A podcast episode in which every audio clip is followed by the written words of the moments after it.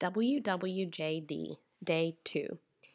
If you're looking for a bit more than just another post, I encourage you to skim over the other parts of the Bible study page, beginning with the pour out and the fill, and then returning after you finish listening to this to complete the transition. For now, I'll pick up here with the beans or the background. At the beginning of Jesus' earthly ministry, he went around teaching, healing, and performing miracles. As you can imagine, he began to develop quite a following.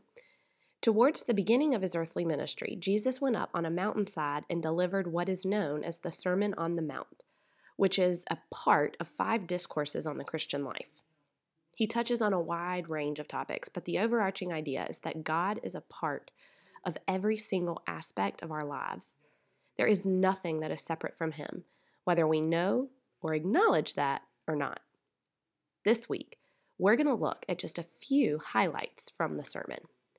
The verse, Matthew chapter 6, verses 16 through 18.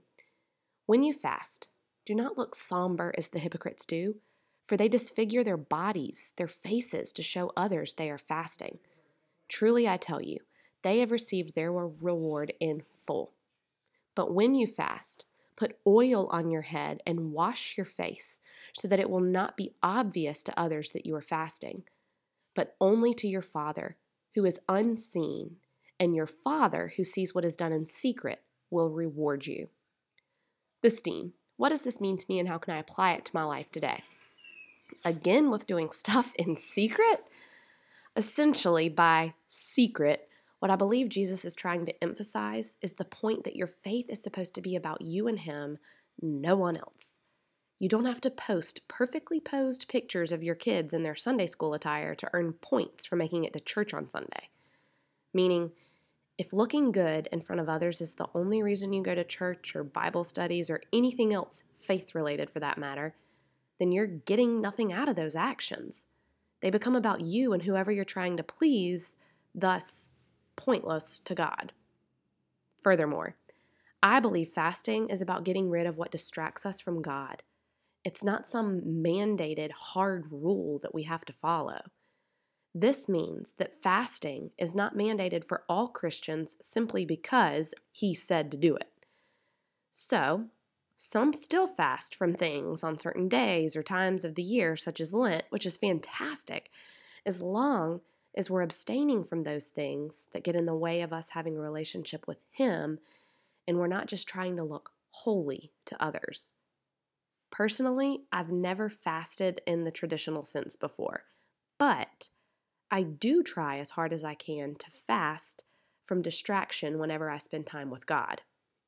I've set up a time really early in the mornings before everyone else in my house is awake to spend time with Him, praying and reading the Bible.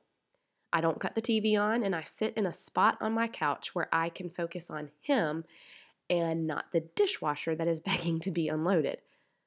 Fasting is more about getting rid of distractions so that you can focus your attention on God than it is about fulfilling some ritual or obligation. I encourage you to give it a try. If you already have a quiet time each day, ask yourself whether you're scheduling it away from distractions or as few distractions as you possibly can. And if you don't yet have a specific time that you spend with God each day, get creative and try a few ways. It could be fasting from the radio or podcast and spending time praying during your daily commute. It could be fasting from scrolling social media at night before bed and choosing to read devotionals or Bible study posts, like the fill, before bed each night. It could be fasting from the chaos of life and just scheduling a weekly time where you go for a walk and listen to Christian music or podcasts. There's no right way to do this. Just remember, God's after your heart. So, regardless of how, non traditional it might look, just get in the habit of spending quality, distraction free time with Him each day.